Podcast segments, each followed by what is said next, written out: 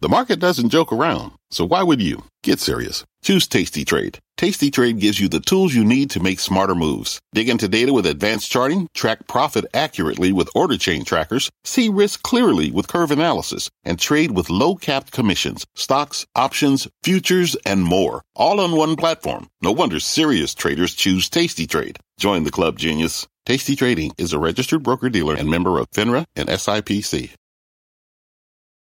I'm Brian Sullivan, and you're listening to CNBC's Worldwide Exchange. Our show airs live weekdays at 5 a.m. Eastern. Listen in. It is 5 a.m. at CNBC, and here's your top five at five. AstraZeneca updating the finding of its vaccine trial after massive industry backlash. It is taking down some of the numbers, but the main numbers remain very, very strong. Still stuck, traffic piling up on both sides of the Suez Canal, putting the global supply chain more at risk. Tech under fire as Zuck, Dorsey, and others head back to the Hill, this time to testify about disinformation, misinformation, and even straight-up lies that propagate on social media. Singling out SPACs, U.S. regulators reportedly honing in on the recent market frenzy and the rising risks to you. And could this be peak Bitcoin? One of the world's biggest money managers looking to start its own crypto ETF. Hey, no offense, Fidelity. It is Thursday, March 25th, and this is Worldwide Exchange.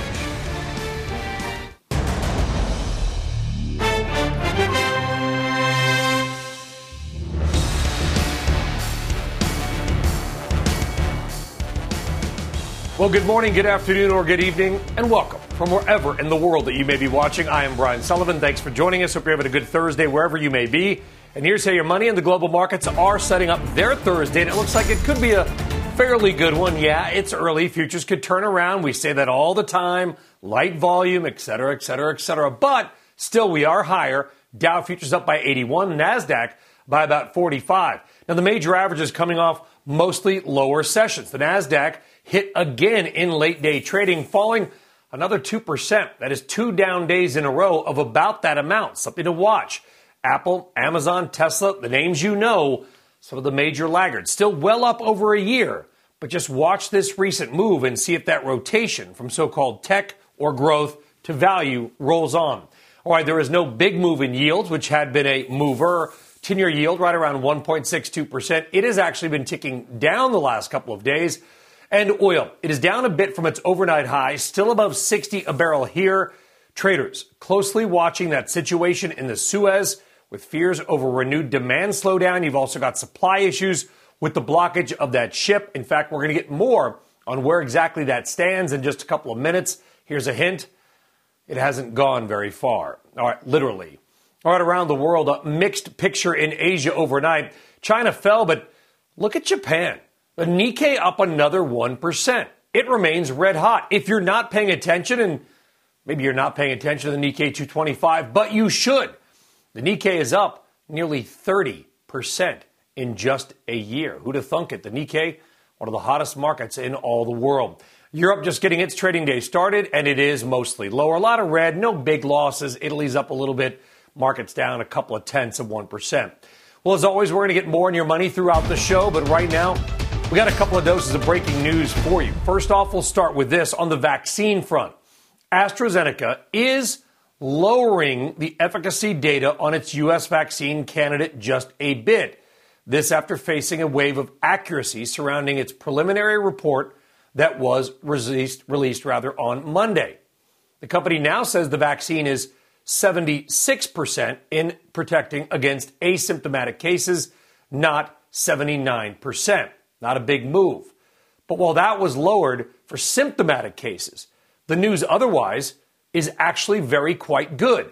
The updated report maintains that the AstraZeneca vaccine is 100% effective against severe disease and hospitalizations. That's right, 100%. That's all the percent. Complete protection against severe disease or hospitalization. Remember, any doctor or expert will tell you that's what matters. Not getting COVID and not knowing it. It is preventing you from getting very sick or worse. There's also this. The new findings suggest the vaccine is actually more effective than previously thought in patients over 65 years old, with a newly reported efficacy rate of 85% for that population, up from a previously stated 80%. So a revision, that slight lowering on the symptomatic numbers will probably get all the headlines again like it did before. That's not the news. The news, severe infection, illness, high-risk population, market sending AstraZeneca stock up just a touch. As always, we'll get more with Meg Terrell coming up soon on this news. All right, now to more breaking news this morning, and that is the continued blockage of the Suez Canal, one of the world's most important shipping routes. The container ship Ever Given, what you see there, is still stuck more than 24 hours after first running aground, and not a lot of progress in getting it unstuck and moving again. Now, traffic in the Suez, one that accounts for about 30% of the world's shipping container volume and about 12% of total global trade for both oil, gas, and other goods, remains blocked in both directions. There are now, at last count, about 200 ships at anchor waiting to enter the canal. There's a live map. All those little blinking dots are actually ships that are sitting there stuck. Now, according to the Suez Canal Authority, low tides are slowing efforts to dislodge the 1,300-foot, 20,000-container ship, one of the biggest of its kind in the world, that ran aground ostensibly due to high winds. Again, more on this story throughout the hour. But let's pivot. Big technology CEOs coming under fire again today in Washington. The heads of Facebook, Twitter, and Alphabet will testify before a House subcommittee on misinformation and disinformation on their sites. It is the first time that Mark Zuckerberg, Jack Dorsey, and Sundar Pichai are appearing since the Capitol Hill riot in January, and since booting former President Trump from their respective platforms. Zuckerberg is expected to argue for limited reforms to Section 230 of the Communications Decency Act. That is what they call the 7 words that built the internet, effectively making these companies non-publishers. You can pretty much say what you want, whether it's true or not, and it's not their issue. He's calling for a tweaking of it rather than a full appeal. You might have seen some of the ads in their full court press and PR lately. Let's all talk more now about this with Cyrus Mayawala. He is head of thematic research at Global Data. Cyrus, it's good to chat with you again. Okay, there'll be probably some tough questions, probably some unusual questions from Congress, as there tend to be, maybe some off-topic questions, I'm just guessing. Do you expect there will be any change? After all this is done, will anything be altered on these platforms? Well, I think we've had a number of hearings now on both sides of the Atlantic in Europe and the U.S., and so far nothing really major has been done by the authorities. But I think each time that the stakes get higher and the heat gets higher. And, you know, last time, you know, a few times earlier, Congress wasn't really ready, and the tech companies were able to just dazzle them with technology algorithms and such like that. I think this time could be different. And I think there's 2 key questions that I hope this hearing will answer, and certainly most of America should expect it to answer.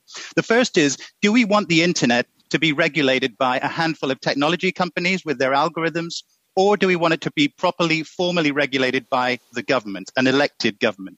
And the second is, are these social media platforms... Well, what's your answer to that, Cyrus? Cyrus, what do you believe is the correct answer to your own question? So I'm an analyst. I'd like to predict what's going to happen. I mean, my personal prediction is that in time, governments will be forced to regulate the internet, because you can't have election manipulation. You can't have a global pandemic where there's too many anti-vaxxers, because you're not going to recover from that pandemic. You have to address these issues of misinformation, and therefore government regulation is inevitable. It's a question of how they do it. And I think there's a number of ways they could do it. The obvious solution is to break up big tech. You know, that's what government authorities always look at first when they see a big company. But that's not necessarily the right answer. That's an old world remedy to a new world problem. The real answer is to tackle how these companies control and manipulate data, and that can be tackled by a number of ways. You know, we could you could revoke Section 230, as you mentioned, which would allow anyone to sue Facebook or Twitter or Google for any misinformation that they spread, for example. Which Cyrus, let me jump in here because I was in law school actually when Section 230 was being at first debated. I remember the early debates, and it was always, well, it's about free speech, and it's about free speech, and we get it. It is about free speech in a lot of ways, but let's be clear. These platforms, not my opinion, it's widely available, and I'm sure you would agree, can be manipulated. To your point on vaccines, saw some data the other day, like 5 accounts accounted for 15% of all global vaccine mis or disinformation. You and I could pay a troll farm somewhere in the world a couple grand and probably get a topic trending on Twitter. That's not free speech. That's all done under anonymous accounts, some people managing hundreds of accounts each. There is an area to fix here, I think, is there not? That might be good for the companies, by the way. I think there is. I think the major problem is that social media platforms are not just places where we say hi to our friends. They're places where we get the news, and large proportions of our population get the news from Facebook, Twitter, and Google. And the problem here is a lack of accountability for the tech platforms themselves, because they're not liable for any liability if they publish misinformation. There's a lack of oversight on the tech platforms' algorithms. So, nobody actually knows what those algorithms do. And then there's a lack of data governance rules. So consumers can't just leave Facebook. They can't take their data off Facebook. So these are the three areas that I think regulators will inevitably tackle one day. It's a question of how fast Congress wants to move. Yeah, and we'll see if there's a lot of talk, a lot of tough talk, a lot of questions, and then not a lot of action after all this is done, although it's a new administration and some new people in charge. We will see. Cyrus Mayawala, we'll get your take soon. Thank you very much for coming on, as always, buddy. See you soon. Thank you. Thanks. All right, you're welcome. When we come back here on Worldwide Exchange, because we are just getting started, why shares of Rite Aid are down 16%. No one's buying Theraflu, apparently, for obvious reasons. Plus, much more on that AstraZeneca COVID-19 vaccine update, insight from our own Meg Terrell, and how to read the headlines on that change. And later on, taking on the shrimp scandal. Yes, there is Shrimpgate. The CEO of General Mills responding to, what else, a social media post about a shrimp or shrimps inside of a cereal box. Huh. We're back after this.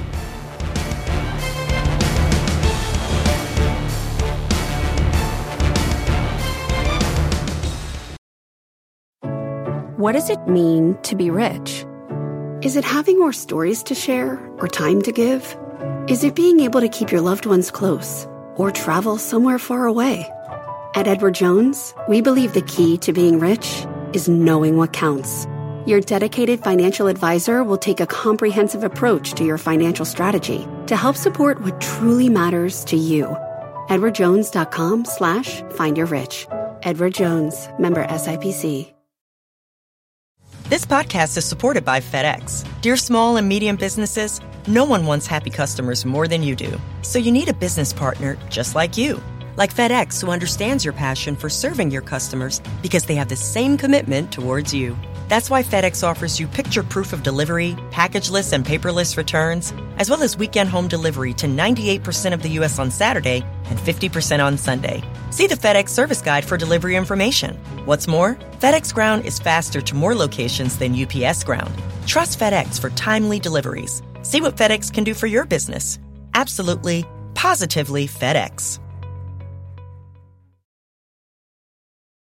All right, it's time now for your today big money movers. Are you ready? I think I am. We'll see. Stock number one is KB Home. First quarter profit beating forecast, but shares are down about 3%. Revenue coming in a little shy of some of the more bullish estimates as the housing market simply remains red hot. Stock number two, going in the opposite direction. Rite Aid. It is down over 16%. The drugstore chain cutting its guidance for the year. It says the bottom line was hit by a soft cold and flu season. That's an understatement. There effectively has been no flu season. A lot of people say, well, it's always because of distancing and masks. Actually, a lot of doctors and researchers are beginning to wonder there is zero flu season, not just in the United States, anywhere in the world. Look at the news yourself. It's truly dramatic, but it's hitting Rite Aid's bottom line. Stock number three is RH. That is the retailer of furniture and other items, formerly known as Restoration Hardware, reporting better than expected fourth quarter results.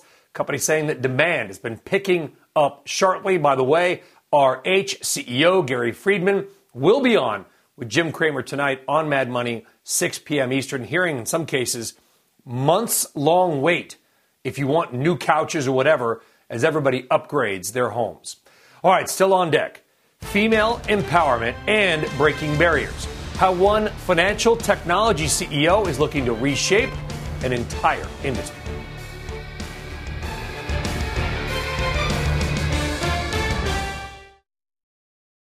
All right, welcome back and good Thursday morning. Now to your daily vaccine rollout update. Maybe the most important story in America and the world right now, making steps toward trying to end the pandemic and the lockdowns. All right, the latest CDC data. 85.4 million Americans have now had at least one shot. Most important news of all, 44% of those in the highest risk category, those over 65 years old, are now fully vaccinated. 70% of those with at least one dose, higher in many states. And despite concerns about variants and spring breakers, so far the actual data, the facts, have been favorable. According to New York Times data, 7-day average case count down 7% and down a stunning 78% from the highs. Even Florida has seen a drop, including some of the most important stats of all, a 14% drop in hospitalizations, and a 51% drop in fatalities, And don't focus on the it will take, whatever number of months to get everybody vaccinated to return to normal. Remember, this is important.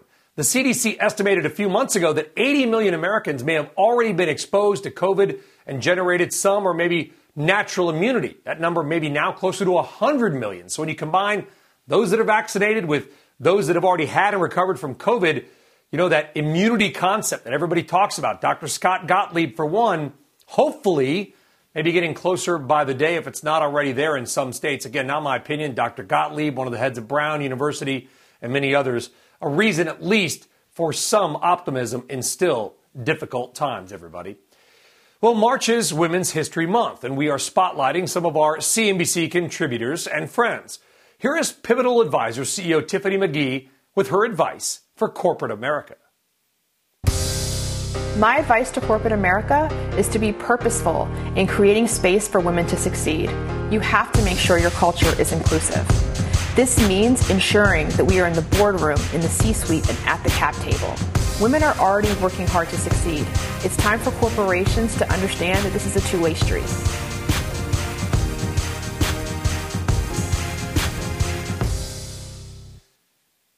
All right, joining us now is somebody who embodies that spirit and more. Ksenia Yudina is the founder and CEO of UNest, a female-founded and led fintech working to give more people access to tax-free college savings accounts.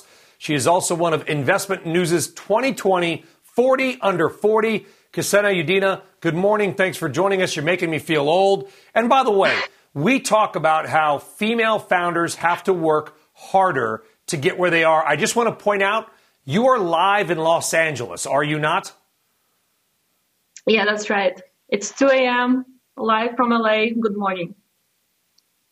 Yeah, live from, I don't know if it's good morning or good evening for you. Either way, Ksenia, we appreciate it. Listen, and by the way, you're embodying exactly what you're talking about, having to work and scrap just a little bit harder, sacrificing sleep. I've got kids. I have 529 plans. They are difficult to navigate. There are 50 or even, I think, more actually to choose from. Tell us about UNest and how you make this often confusing, a little weird college savings process a little bit easier. Yeah, sure. So basically, UNest is the first mobile app that provides a very flexible, tax-advantaged way for parents to save for their kids, to save and invest in a very seamless way.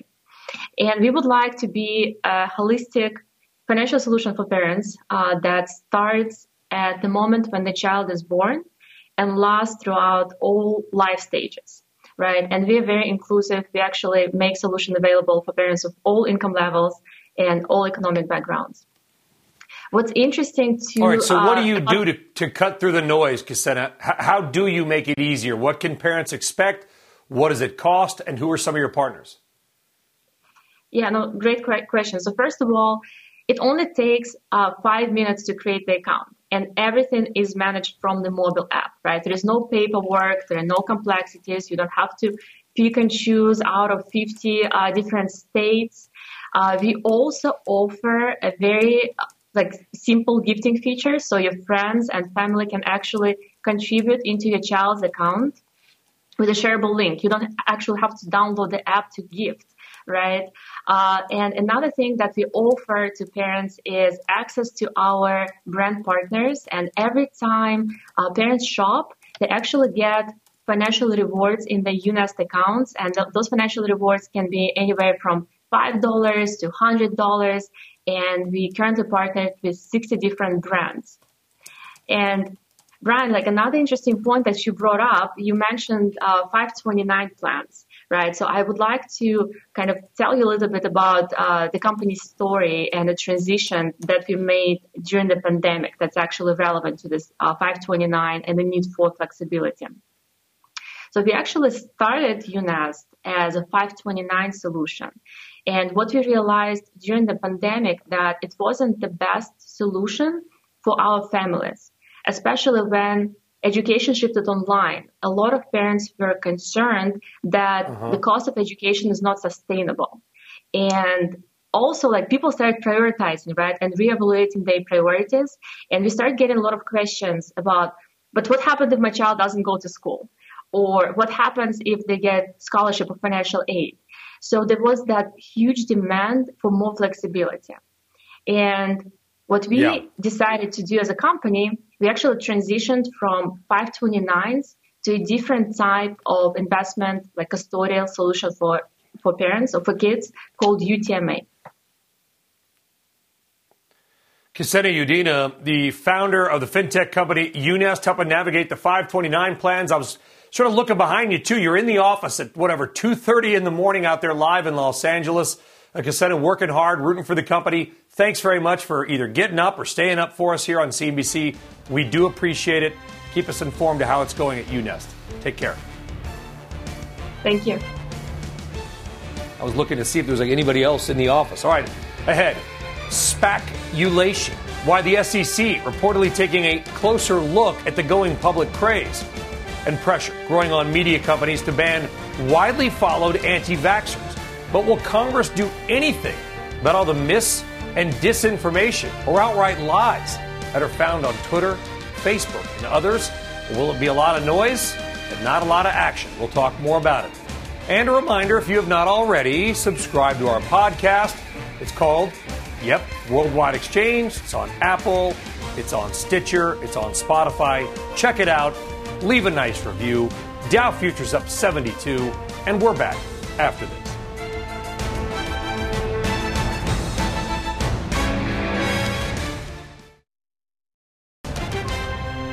AstraZeneca changing its vaccine results. The headlines, though, may not be all they appear. We'll give you the real news and what matters to you. Stuck in the Suez, that massive container ship continuing to snarl traffic in one of the most heavily traveled waterways in the world. What's going to happen? All that stuff you're waiting on, what'll happen to the price of oil? And a big-time shrimp scandal. The CEO of General Mills addressing the social media post that made all the headlines about shrimp inside of cereal. It's Shrimpgate. It's Thursday, March 25th, and this is Worldwide Exchange right here on CNBC.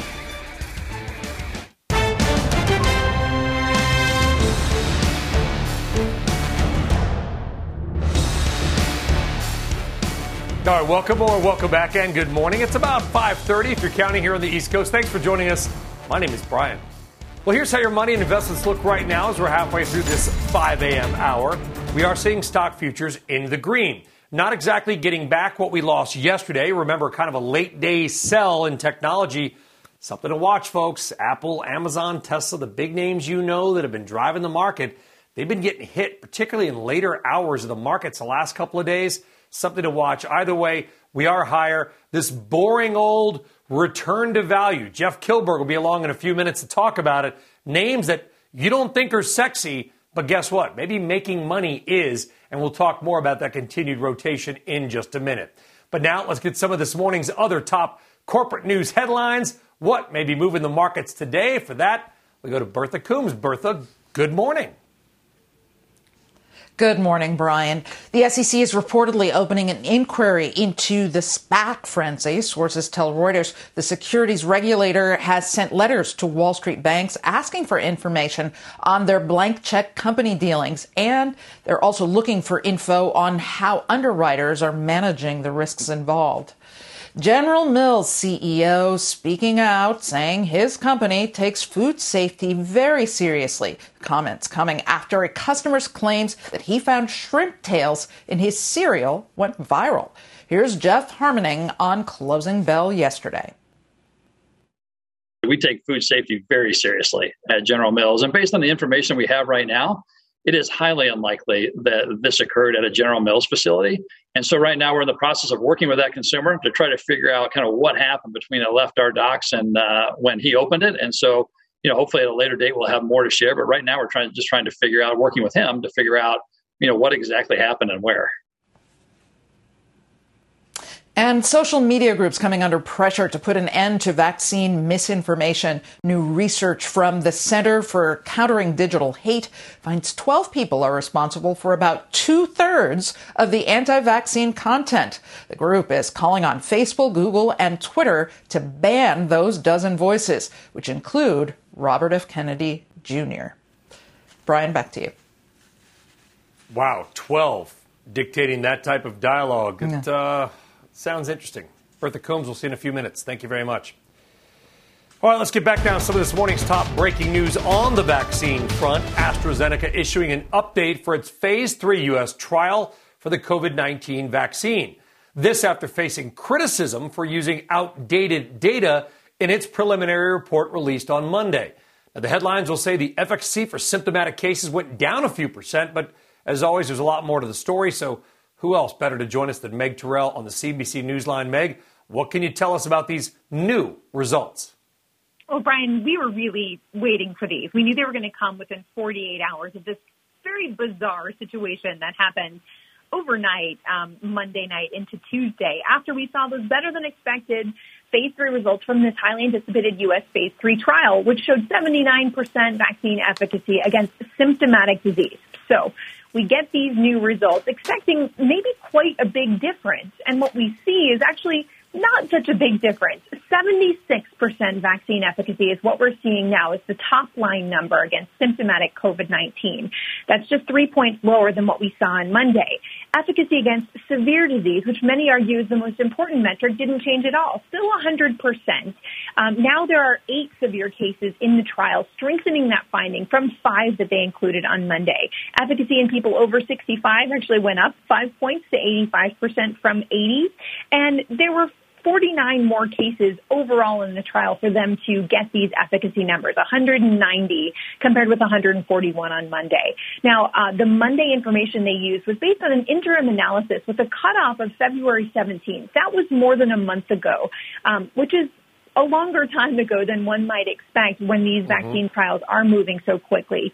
And so the fact that the Data Safety Monitoring Board felt that AstraZeneca used this outdated information is a bit of a head-scratcher, Brian, because the numbers really didn't change that much. Well, okay, but dive into this because, you know, you said it, you know, the people you talk to, the people I listen to on CNBC, you know what they say? It's one thing to get COVID, okay? You and I probably know, I know a ton of people that have had COVID, and thank goodness all of them are okay. What we don't want is to end up in the hospital or worse. It looks to me when somebody says this is 100% effective against making sure you're not going to have a really bad case or die, especially if you're older. That seems like exceptionally positive news. Am I misreading this? No, that's exceptionally positive news. Every expert we talk to says what's important is that vaccines prevent severe disease, hospitalization, and death. Yeah, and I don't want to die. I don't want to die. Me neither, Brian. And so that's really important news. But the communications around this are just such a head-scratcher. They have a lot of experts wondering, was there something more going on behind the scenes? Because it was such an unusual turn of events. And we just don't have all the information about exactly what triggered the oversight board to do this. But the good news is, here in the United States, when a company files for FDA authorization, all of the data get made public, and the FDA's own analysis is published. And so within about a month or even less, we'll get to see that potentially. Well, unfortunately, Meg, as you know better than I do, vaccines and really this whole damn thing, to be perfectly blunt, has become politicized.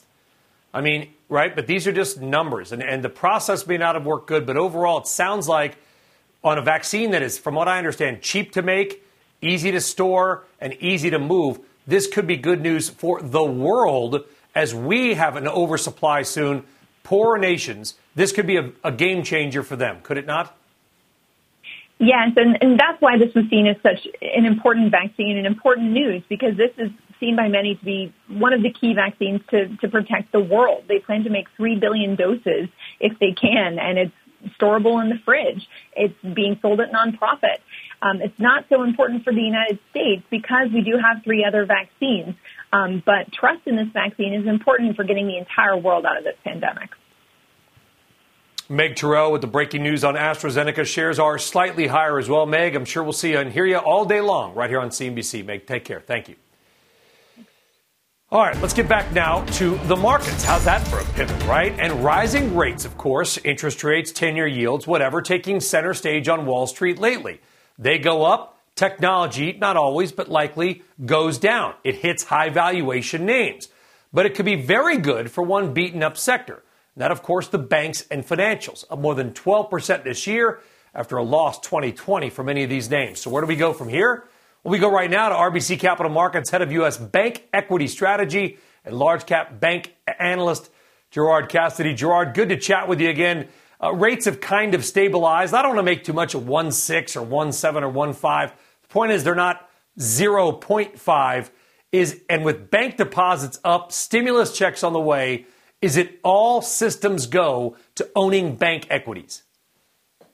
Brian, thank you. And the answer is yes to that question, because the banks have positioned very well to capture the growth of this economy. You heard the Federal Reserve come out talking about 6% real growth this year. And as you just pointed out in your opening comments, the steepening of the yield curve is quite positive for the banks. And then lastly, you also are going to see the reserve releases. You might recall last year, the banks built up those loan loss reserves, and the losses have never really materialized. So this year, they're expected to release them, and that will drive earnings, particularly in the first quarter when they release those numbers in April. Does it benefit banks that are more deposit-based? I mean, the really boring banks, Gerard, no offense to anybody that works at these banks, you know, that are just collecting deposits, they're making loans, or does it benefit more of the Goldman Sachses of the world that, of course, have trading businesses and other more complicated things? It's a good question. And in banking, boring is a compliment. So boring is beautiful. And I think what you're going to see is the traditional banks that take in the deposits are going to be the biggest beneficiaries, because though Goldman and Morgan Stanley are going to have decent to strong first quarter investment banking results, the year-over-year comps are going to be difficult as we go through this year, as you know, from the activity last year. But taking in the cheap deposits, that is the business that will benefit from the steepening of the curve. And eventually, the Fed may have to raise short-term rates if inflation becomes an issue next year. And that's even more beneficial to those banks, as that net interest margin, which is essentially a gross profit margin, will rise in a rising rate environment. Any banks that you like better than others, Gerard, right now? Brian, the ones that I think will do best are what we call the so-called asset-sensitive banks. They benefit more so as rates go up. And sitting right at the top of that list is Bank of America, one of the more asset-sensitive banks. And, of course, as you know, in one of the biggest banks here in the United States, it's a dominant consumer lender as well as small business lender. And then on the regional front, you also have names like Fifth Third, Truist, and PNC, all should do well in a stronger economy and higher interest rates. So the banks are positioned quite well. And though they are up, as you point out, the valuations are not too expensive relative to their recent highs back in 2017 and 18. Bank of America getting a lot of love. I believe that Cramer and some others have talked about the stock extensively. Just about how inexpensive it is, and Gerard Cassidy of RBC likes it as well. Gerard, we appreciate you coming on Worldwide Exchange. Thank you, buddy. Talk to you soon. You're welcome. Take care, Brian. All right, coming up, we asked, you responded, what you, the viewers, are saying about vaccine passports and whether you view them as a ticket to a return to normal, the results of our survey coming up. And stuck in the Suez, still the latest on the developing situation in the Middle East and the potential impact on oil and global supply lines. We are back with an update on that next.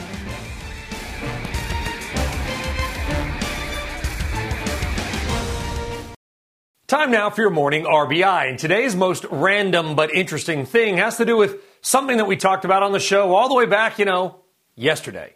Vaccine passports. The idea that you might need to have some kind of document or maybe a digital record, whatever, to either get in somewhere or to get onto something like a plane or a cruise ship, or maybe do something you want to do. Basically proof that you're safe and you're not a risk to anyone else. The idea is gaining traction, but there's also, of course, a lot of privacy concern, and why wouldn't there be?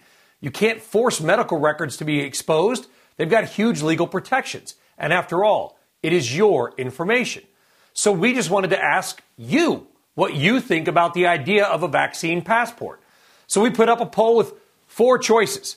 Do you support the idea of a passport? 1, yes, including everything like biometrics, eye scans, whatever. 2, yeah, but only with an actual card, no scans or eyes or whatever. No, too many privacy issues. Or 4, I'm not getting vaxxed anyway. Well, you've spoken. And it's kind of a complete mix, but about 2/3 of you are in the yes camp in some form or fashion. Yeah, all biometrics, 27%. Yeah, 31% with a card only, so that's 50, carry the 2. All right, that looks like 58%, right? Then you got another 35 says, nope, not down with it. Too many concerns about privacy. And only 6% of you say that you are not getting vaxxed, which I guess is good news, because about polls have shown that about 30% of people have said that they will not or are not interested likely in getting vaccinated. So vaccine passports, you have spoken. Random but interesting, and no doubt something you're going to hear a lot more about, trust us, in the next coming weeks and months to come. I'm looking at you, sports teams. All right, now to the continuing story out of the Suez and the Ever Given container ship that is still sucked sideways, completely blocking the canal. As many as 200 ships may now be waiting to enter the Suez as the Canal Authority has suspended traffic both ways. Tugboats and bulldozers are working hard to dislodge the ship, which apparently got stuck sideways after being blown by high winds. The ongoing shutdown could lead to supply chain disruptions around the world. There's a map. All those dots represent a ship. And look at the logjam in the northern part of Egypt. All those blue dots. And at the bottom, ships at anchor. For more now to talk more about this is Peter Sand, Chief Shipping Analyst at BIMCO, the world's largest international shipping association, whose membership accounts for 2/3 of the world's tonnage. Peter, so you know from which you speak. This is a heck of a situation. Nobody thought it could happen. It did. How does it end? And how much of a disruption to oil and supply chain markets are we likely to see, if at all? We're absolutely going to see disruptions across the board. And the longer this is going to last, the more disruptions we will see. And we will see that not only in terms of container shipping supply chains, which of course take most headlines right now, but obviously also for grain shipments in bulk carriers and for petroleum products and oil product tankers. So this is a shipping choke point, and having that clogged up right now is only making, I guess, a bad day worse for importers of key commodities around the globe. We don't know how long it's going to last. Hopefully, it could be resolved today, Peter. They're working hard. They've got the tugboats. We get it. 20,000 containers, one of the biggest ships of its kind. So ship owners and charterers have two options right now.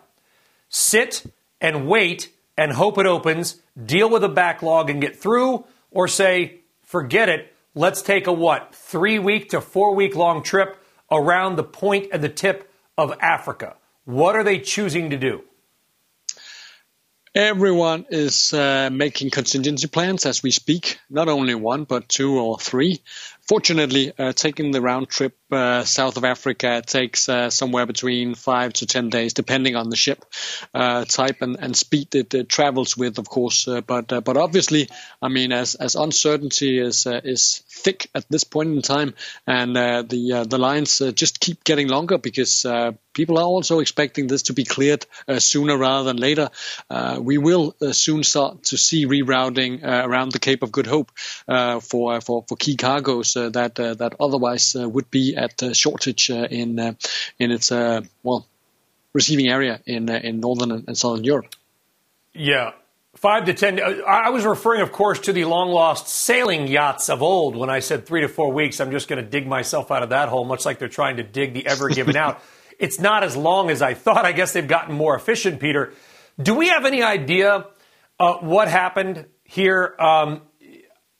I understand these big box ships can be basically big sails. I mean, to that point, with a huge side wind, these things they're squared off. They're not particularly aerodynamic. I will say this, and I'm not going to say it. The ship took a rather circuitous route prior to entering the canal. That's all I'm going to say about it. Is there any chance of any hacking or hijinks or anything? These are all computer controlled.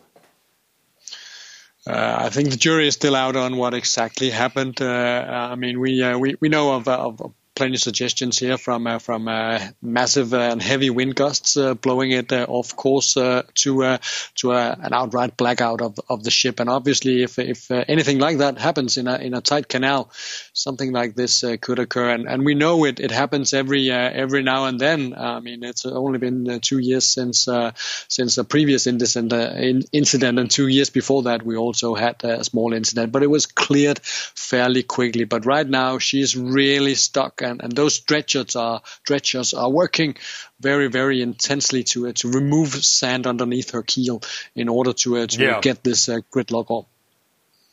Are they quickly? And we don't. Yeah, a lot of ships go through there and don't have problems. And again, I'll leave my viewers to do their own research on from what I refer to, Peter. Are they going to have? Can they unload the ship there? Can they lighten it if they had to? If they have to, they can do so, but that would be the last resort, I would guess, simply because of the tricky part of that. So fingers crossed, they will be able to refloat her using the techniques that they're already applying. It just takes time. Got it. Peter Sand of BIMCO here, no doubt getting a lot of attention. A very unusual situation in the Suez. Peter, thank you very much. Thanks for having me. All right, on deck.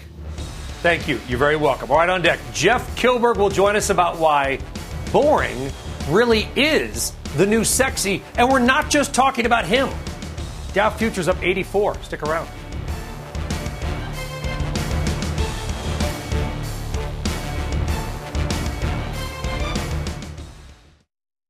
All right, welcome back to Worldwide Exchange and good morning, wherever you may be. We are approaching 6 o'clock on the East Coast, and here's a look at some of the big things to watch in your day ahead. At 8:30 a.m. Eastern Time today, you get the weekly jobless claims number. First-time claims expected to drop a bit from the previous week. Also, watch Bitcoin. Check this out. Fidelity unveiling plans to launch an ETF that tracks the price of the crypto. The ETF still needs SEC approval, however. And on Capitol Hill today, Facebook CEO Mark Zuckerberg, Google CEO Sundar Pichai, and Twitter CEO Jack Dorsey will testify before a House panel in a virtual hearing. Starts at noon Eastern Time. The topic, misinformation, disinformation, and outright lies on some of these online platforms. All right, let's talk Dow markets. Dow futures up 81. Jeff Kilberg is the founder and CEO of KKM Financial and a CNBC contributor. And Jeff, welcome, my friend. I tried to give you a nice compliment as we headed into the break. Here's the reality. The technology names, yesterday, again, late day, sell-off, this rotation. I mean, is 3M a better stock than Apple right now, just as an example? Well, I'm not going to go out on a limb and say that, Sully, but I know one of your favorite songs is Justin Timberlake's Bringing Sexy Back, but I want Justin Timberlake to think about bringing boring back. And bringing boring back are these industrial names and this rotation trade. To your point, we did see it happen in September. We saw that selling pressure in some of these NASDAQ names. And now all of a sudden, a name like 3M, Archer Daniels, Dow Chemicals, Waste Management, as boring as they are, they're all up nearly about 10% year to date. And these are the names that you're seeing rotation into. So as I'm a manager of the Essential 40 portfolio, we believe in essential names. These are names that we deem critical to the U.S. economy and the American way of life. And what's going to happen, Slay, when we actually see some infrastructure spending go into some of these names? So we get really excited about these really boring names. Okay, but I can't stop the feeling of whether or not, Jeff, this is just a temporary rotation, because what makes these industrials attractive? It can't just be that interest rates are where they are. Is it a global reflation trade? It's not. I mean, is 3M or Caterpillar reopening stock? What makes them attractive?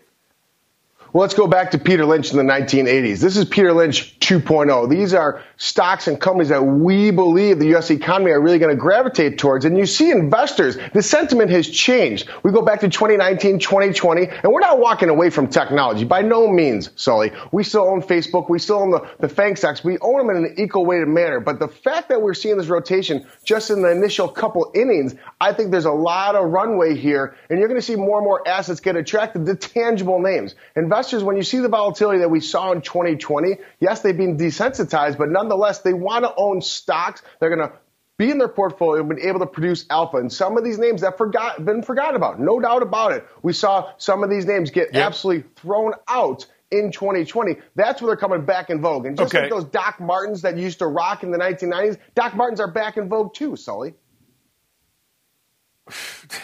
Is there a quickly, 20 seconds, short-term trade on oil stocks based on that situation in the Suez? A lot of crude oil is going to be stuck. It is, and it's 15% of the global traffic we're seeing stuck. So IEZ, that's the ETF, Schlumberger, Halliburton, Baker Hughes, those make up about 50% of that ETF, IEZ. I like that exposure because we want to own oil exposure. All right, all good stuff. Jeff Kilberg, KKM Financial, sometime wannabe DJ, available for parties. Jeff, we appreciate your time. Some good stocks and ETFs there to own. Have a good day, my friend. And that does it for us here on Worldwide Exchange. We will see you on a Friday morning. Remember, our insider buying segment, it's back. We'll see you tomorrow. Squawk Box is next.